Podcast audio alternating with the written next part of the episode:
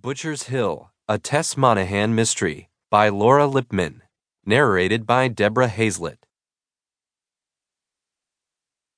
Prologue. Five years ago.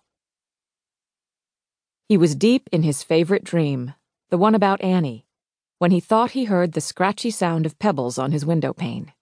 Snick, snick, snick. No, he had been the one who had thrown the pebbles against Annie's window. So many years ago, back on Castle Street. Then he would sing when he saw her pull back the curtain. Buffalo girl, won't you come out tonight? Come out tonight. Come out tonight. And she did. What a skinny, long legged girl she had been, creeping down the fire escape in her bare feet, high heeled shoes stuck in the pockets of her dress, bright red birds sticking out their long necks. Patch pockets, she had said when he had marveled at them. He marveled at everything about her the white rickrack she sewed along the hem and neckline of her dress to give it what she called pizzazz. Her heart shaped face, the hollow at the base of her throat, where he hung a heart shaped locket.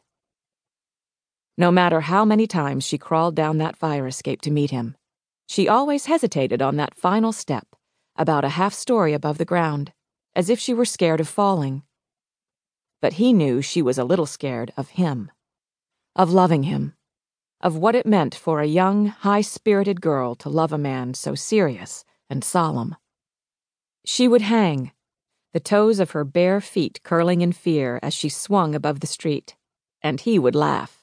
He couldn't help himself. At that skinny, long legged girl swinging above Castle Street. His Annie. The prince is supposed to take a girl to a castle, but you already live on one, he used to tell her. Where am I going to take you, Princess? He promised to take her to Europe, to Jamaica, to New York City.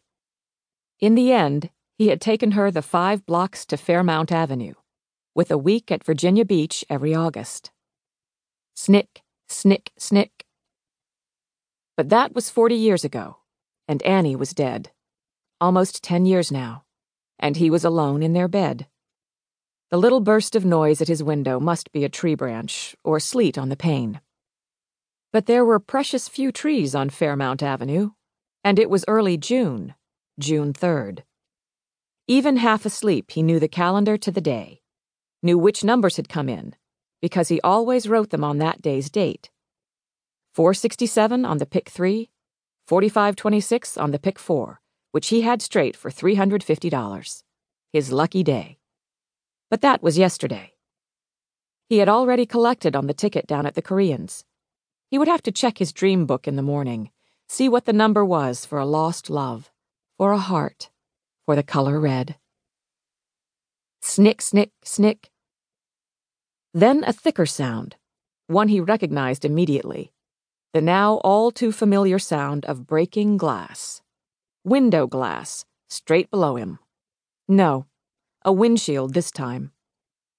The sound shattered what was left of his sleep, his dream, his Annie. Those damn kids, the ones from over on Fayette. Well, no more, he resolved, then said it out loud. No more.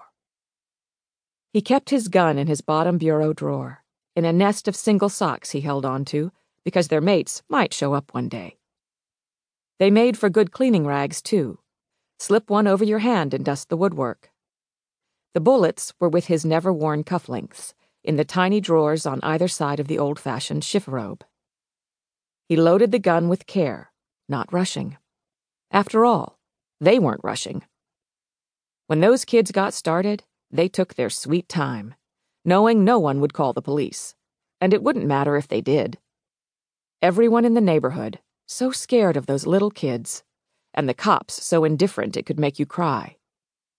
It's just property, they said every time he called. Not their property, though.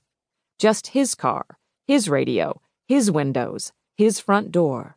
His, his, his. He moved slowly down the staircase in the dark, huffing a little.